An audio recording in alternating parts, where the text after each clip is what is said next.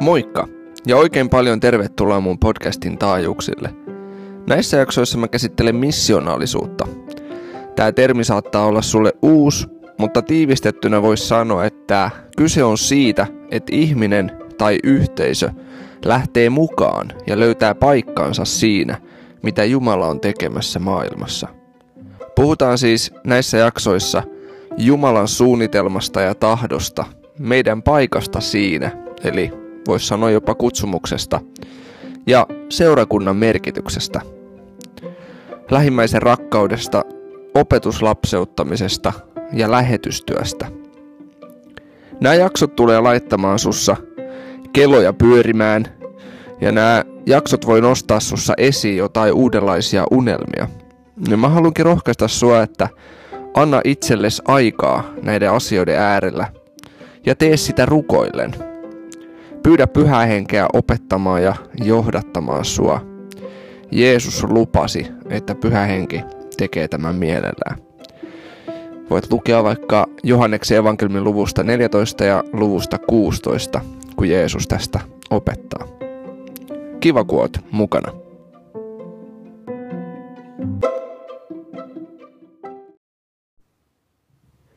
Kun mietitään missionaalisuutta ja Jumalan suunnitelmaa ihmiskuntaa varten, ei voida olla puhumatta Jeesuksesta.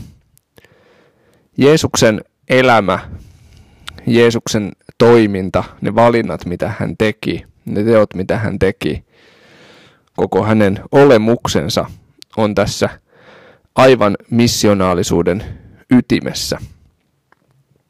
Tutkitaan seuraavaksi muutamaa Raamatun kohtaa, joissa tämä Jeesuksen elämä ja palvelutehtävä paljastuu. Johanneksen evankeliumin ensimmäinen luku, sitten Luukkaan evankeliumin neljäs luku ja lopuksi Paavalin kirje Filippiläisille toinen luku. Lähdetään liikkeelle Johanneksen evankeliumin ensimmäisestä luvusta. Siellä Johannes kirjoittaa näin, että alussa oli sana, sana oli Jumalan luona ja sana oli Jumala. Ja tämä sana siis tässä tarkoittaa Jeesusta. Hän oli alussa Jumalan luona. Kaikki on syntynyt hänen kauttaan. Ilman häntä ei ole syntynyt mitään, mikä syntynyt on. Eli tässä paljastetaan se, että Jeesus on Jumala. Hän on ollut mukana luomisessa. Hänen kauttaan kaikki on syntynyt. Sitten Johannes jatkaa, että, että hänessä oli elämä ja elämä oli ihmisten valo. Valo loistaa pimeydessä, eikä pimeys ole saanut sitä valtaansa. Sitten hän kertoo Johanneksesta, miten Johannes tuli Jumalan lähettämänä julistamaan tästä valosta. Sitten Johannes kertoo, että Jeesus, kun hän tuli omiensa keskelle, niin hänen omansa ei ottanut häntä vastaan. Eli tässä tarkoitetaan ennen kaikkea juutalaisia. Hän tuli juutalaisten keskelle, mutta suurin osa heistä ei nähnyt hänen olevan Messias, ei ottanut häntä vastaan. Jakeessa kaksitoista Johannes kirjoittaa, että kaikille, jotka ottivat hänet vastaan, hän antoi oikeuden tulla Jumalan lapsiksi, niille, jotka uskovat hänen nimeensä. Ja nyt tässä ollaan aivan evankeliumin ytimessä. Eli Jeesuksen kautta jokaisella, joka uskoo häneen, on mahdollisuus tulla Jumalan lapseksi. Eli se olotila, mistä viime jaksossa puhuttiin, mikä oli paratiisissa, kun ihmisellä oli yhteys Jumalaa, ei ollut, ei ollut mitään siinä välissä erottamassa ihmistä Jumalan yhteydestä, niin nyt Jeesuksen kautta, uskon kautta Jeesukseen, ihmisen on mahdollista päästä siihen olotilaan. Hänen syntinsä sovitetaan tai on sovitettu, hänen on mahdollista saada syntinsä anteeksi ja yhteys Jumalaan palautuu. Jakeessa neljätoista Johannes kirjoittaa, että sana tuli lihaksi ja asui meidän keskellämme. Me katselimme hänen kirkkauttaan, sellaista kirkkautta kuin ainut syntyisellä pojalla on isältä, ja hän oli täynnä armoa ja totuutta. Sana tuli siis lihaksi Jeesus, tuli lihaksi Jumala, tuli ihmiseksi. Ja Jeesuksessa Jumala asui meidän keskellämme. Tämä asui on sama verbi, mitä Vanhan testamentin puolella puhutaan niin kuin ilmestysmajasta. Samalla tavalla kuin Jumala asui ilmestysmajassa ja myöhemmin temppelissä, niin nyt Jeesuksessa Jumala ikään kuin asui ihmisten keskellä. Eli se Jumalan läsnäolon paikka, se Jumalan kirkkauden läsnäolo, minne saatiin tulla Vanhassa testamentissa kaikkien uhritoimitusten jälkeen ja tiettyinä aikoina ja, ja tiettyyn paikkaan, tiettyjen rituaalien kautta ja läpi. Syntien sovitus piti suorittaa ennen sitä, niin nyt Jeesuksessa Jumala tulikin itse ihmisten keskelle. Tästä puhutaan termillä inkarnaatio, ja tämä on koko Raamatun keskeisimpiä totuuksia, koko evankeliumin keskeisimpiä juttuja, että Jumala itse tuli ihmiseksi. Jumala siis meni itse äärimmäisyyksiin saadakseen yhteyden ihmiseen ja ihmiskuntaan. Jakeessa kahdeksantoista Johannes vielä jatkaa. Jumalaa ei ole kukaan milloinkaan nähnyt. Ainut syntyinen Jumala, joka on Isän rinnalla, on hänet ilmoittanut. Eli Jeesus on Jumalan kasvot. Jeesuksessa me nähdään, kuka Jumala on ja millainen Jumala on. Jeesus on siitä mielenkiintoinen persoona, että hänessä yhdistyy sekä Jumala että ihminen. Me nähdään Jeesuksessa, että minkälaista on ihmisen elämä, joka on täysin sitoutunut Jumalan tahtoon. Minkälaista on Jumalan mielenmukainen elämä. Mutta sitten me myös nähdään Jeesuksessa, että minkälainen Jumala on, minkälainen tahto hänellä on, minkälainen sydän hänellä on, mitä hän haluaa ihmisten elämässä tehdä. Jakeessa kaksikymmentäyhdeksän siellä kerrotaan tästä Johannes Kastajan julistuksesta. Hän sanoi näin, että katso Jumalan karitsa, joka ottaa pois maailman synnin. Eli tässä jo Jeesuksen elämän alkutaipaleella tai Jeesuksen palvelutehtävän alkutaipaleella Johannes Kastaja paljastaa kuulijoilleen, että tässä on se, joka tulee ottamaan pois maailman synnin. Ja juuri tätä kautta Jumala rakensi yhteyden ihmiseen sovittamalla heidän syntinsä. Sitten mennään sinne Luukkaan evankeliumiin lukuun neljä. Siellä meille kerrotaan, että Jeesus tuli Nasaretiin, jossa hän oli kasvanut, ja meni sapatin päivänä tapansa mukaan synagogaan, ja hän nousi lukemaan. Ja hänelle ojennettiin profeetta Jesajan kirja. Avattuaan kirjakäärön hän löysi kohdan, johon oli kirjoitettu. Ja nyt tässä on tämä kohta suoraan Jesajan kirjan luvusta kuusikymmentäyksi.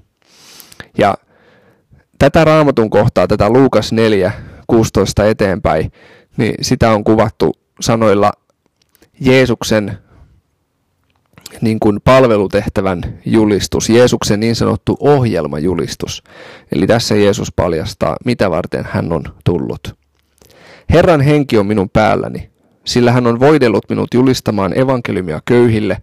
Hän on lähettänyt minut julistamaan vangituille vapautusta ja sokeille näkönsä saamista, päästämään sorretut vapauteen ja julistamaan Herran suosion vuotta. Hän kääri kirjan kokoon, antoi sen palvelijalle ja istuutui. Kaikkien synagogassa olevien katseet kohdistuivat häneen. Silloin hän alkoi puhua heille, tänään tämä Raamatun kohta on toteutunut teidän korvienne kuullen. Eli Jeesus ottaa Jesajan kirjan tekstin, lukee sen läpi ja kertoo, että nyt tämä Jesajan teksti ja ennustus on toteutunut tässä teidän silmienne edessä. Mielenkiintoista tässä on se, että kun me mennään sinne Jesajan kirjan lukuun kuusikymmentäyksi ja luetaan sieltä ne jakeet yksi kolme, niin me huomataan, että siellä on yksi tekstipätkä, mitä Jeesus ei itse asiassa sano tässä omassa lainauksessaan. Siellä sanotaan näin, että julistamaan Herran suosion vuotta ja meidän Jumalamme koston päivää. Ja tämä koston päivä on se, minkä Jeesus jättää sanomatta. Ja nämä, jotka kuuntelee Jeesusta, oli varmasti kuullut tämän tekstin useampia kertoja aikaisemminkin ja huomaa ja havaitsee sen, että Jeesus ei lue sitä kokonaan. Eli nyt Jeesus paljastaa, että hän on tullut täyttämään tämän Jesajan kirjan ennustuksen, mutta tämä koston päivä, se ei ole vielä. Ja tietenkään Jeesuksen aikana ihmiset ei osannut sitä aatella. Me, jotka tänään luetaan Raamattua, niin tiedetään se, koska Raamatussa sitten myöhemmin meille se kerrotaan, että Jeesus tulee vielä maan päälle toisen kerran. Ja silloin kun Jeesus tulee toisen kerran, niin silloin myöskin toteutuu tämä tuomio ja niin sanottu kostonpäivä. Eli tämä Jesajan ennustus tulee täyttymään sitten kokonaan ja lopullisesti. Mutta mielenkiintoista siis, että Jeesus sanoo, että hän on tullut tämän tähden.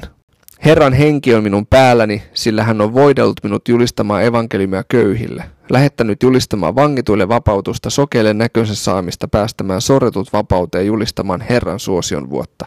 Eli kaikki ne asiat, mitä syntiin lankeemuksessa meni rikki, niin Jeesus sanoi, että hän on tullut korjaamaan. Ja kun me luetaan evankeliumia, me huomataan, että tämä itse asiassa pitää täysin paikkansa. Jeesus antoi ihmisten syntejä anteeksi. Jeesus paransi ihmisten sairauksia. Jeesus herätti jopa kuolleita. Jeesus vapautti niitä, jotka on demonien vallassa. Ja Jeesus antoi ihmisarvon niille, joilla ei ollut ihmisarvoa. Jeesus korotti niiden itsetuntoa ja identiteettiä, jotka oli, joiden identiteetti ja itsetunto oli maissa tai vääristynyt. Jeesus paransi niiden asemaa, joiden asema ei ollut siinä, kun olisi pitänyt olla, ajatella vaikka naisia. Naisten asema ei ollut siinä, siinä asemassa, naisten tilanne ja asema ei ollut sellainen kuin mitä Jumala olisi halunnut. Jeesus korotti ja nosti naisten asemaa ja antoi arvostusta ihan eri tavalla naisille kuin mitä yleensä miehet tuona aikana naisille antoi. Jeesus systemaattisesti, järjestelmällisesti Jumalan johdatuksessa, Pyhän Hengen voimassa, hän korjasi, eheytti, paransi kaikkea sitä, mikä syntiinlankemuksen seurauksena oli mennyt rikki. Tätä Jeesus tuli tekemään. Sitten luetaan vielä täältä Filippiläiskirjeen toisesta luvusta, jakeesta viisi eteenpäin. Siellä Paavali kirjoittaa näin. Olkoon teillä se mieli, joka myös Kristuksella Jeesuksella oli. Hänellä oli Jumalan muoto, mutta hän ei katsonut saaliikseen olla Jumalan kaltainen, vaan tyhjensi itsensä ja otti orjan muodon. Hän tuli ihmisten kaltaiseksi ja hänet havaittiin olemukseltaan sellaiseksi kuin ihminen. Hän nöyryytti itsensä ja oli kuuliainen kuolemaan asti, aina ristin kuolemaan asti. Ja tässä Paavali nyt vääntää ikään kuin vähän niin kuin rautalangasta tämän, että kuinka paljon, kuinka nöyrä Jumala on ja kuinka paljon Jumala meitä rakasti ja rakastaa, kun hän oli valmis näin äärimmäiseen tekoon. Hän ikään kuin tyhjensi itsensä, hän tuli ihmiseksi, ihmisten kaltaiseksi ja hän nöyryytti itsensä ja jopa alistui kuolemaan meidän puolesta. Ja tässä niin kuin Jumala paljastaa ja näyttää sen, kuinka sitoutunut hän on omaan missioonsa, kuinka sitoutunut hän on ihmisten pelastamiseen ja parantamiseen ja vapauttamiseen, kuinka sitoutunut hän on korjaamaan ja eheyttämään sitä kaikkea, mikä on mennyt rikki, kuinka sitoutunut hän on palauttamaan asioita sille tolalle, miten ne oli alun perin paratiisissa. Kun ihminen ja ihmiskunta ei voinut tulla Jumalan luokse ja pelastaa itse itseään, ei voinut saavuttaa Jumalaa, Jumala itse riisuutui, tuli ihmiseksi ihmisten keskelle saavuttaakseen ne, joita hän rakastaa. Inkarnaatio on vahvin ja voimakkain julistus rakkaudesta, mitä voi olla. Ristin kuolema ja ristin symboli on voimakkaimpia symboleja rakkaudesta, mitä voi olla. Ja nyt kun Jumala kutsuu omia lapsiaan, niitä, jotka on, on antanut elämänsä Jeesukselle. Jumala kutsuu siihen samaan missioon. Niin me voidaan tästä alkaa sitten pohtimaan ja miettimään, että mitä tämä voisi tarkoittaa meidän kohdalla. Kuinka paljosta ja kuinka monesta meidän tulee luopua, jotta me voitaisiin tavoittaa ja saavuttaa niitä, joita Jumala haluaa kohdata. Kuinka paljon me ollaan valmiita luopumaan omastamme, jotta joku muu voisi löytää Jeesuksen.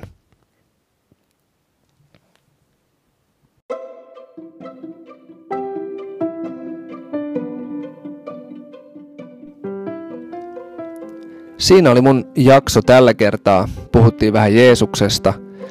Jos siellä mun kuulijoiden joukossa on joku, ketä ei ole vielä Jumalan lapsi, et ole valinnut antaa elämäsi Jeesukselle, niin mä haluan antaa sulle tässä hetkessä siihen mahdollisuuden. Sä voit rukoilla ihan sun omin sanoin Jumalaa. Voit rukoilla vaan, että Jumala, anna mulle mun synnit anteeksi. Jeesus, mä kiitän siitä, että sä oot kuollut ristillä mun syntien puolesta. Ja mä haluan antaa mun elämäni sulle. Ohjaa ja johdata sä mua, tapahtukoon sun tahto mun elämässä. Jos sä sydämestäs rukoilet tämän rukouksen, niin Jumala lupaa antaa sulle sun synnit anteeksi ja susta tulee hänen oma. Siunausta sulle ja oikein hyvää päivänjatkoa.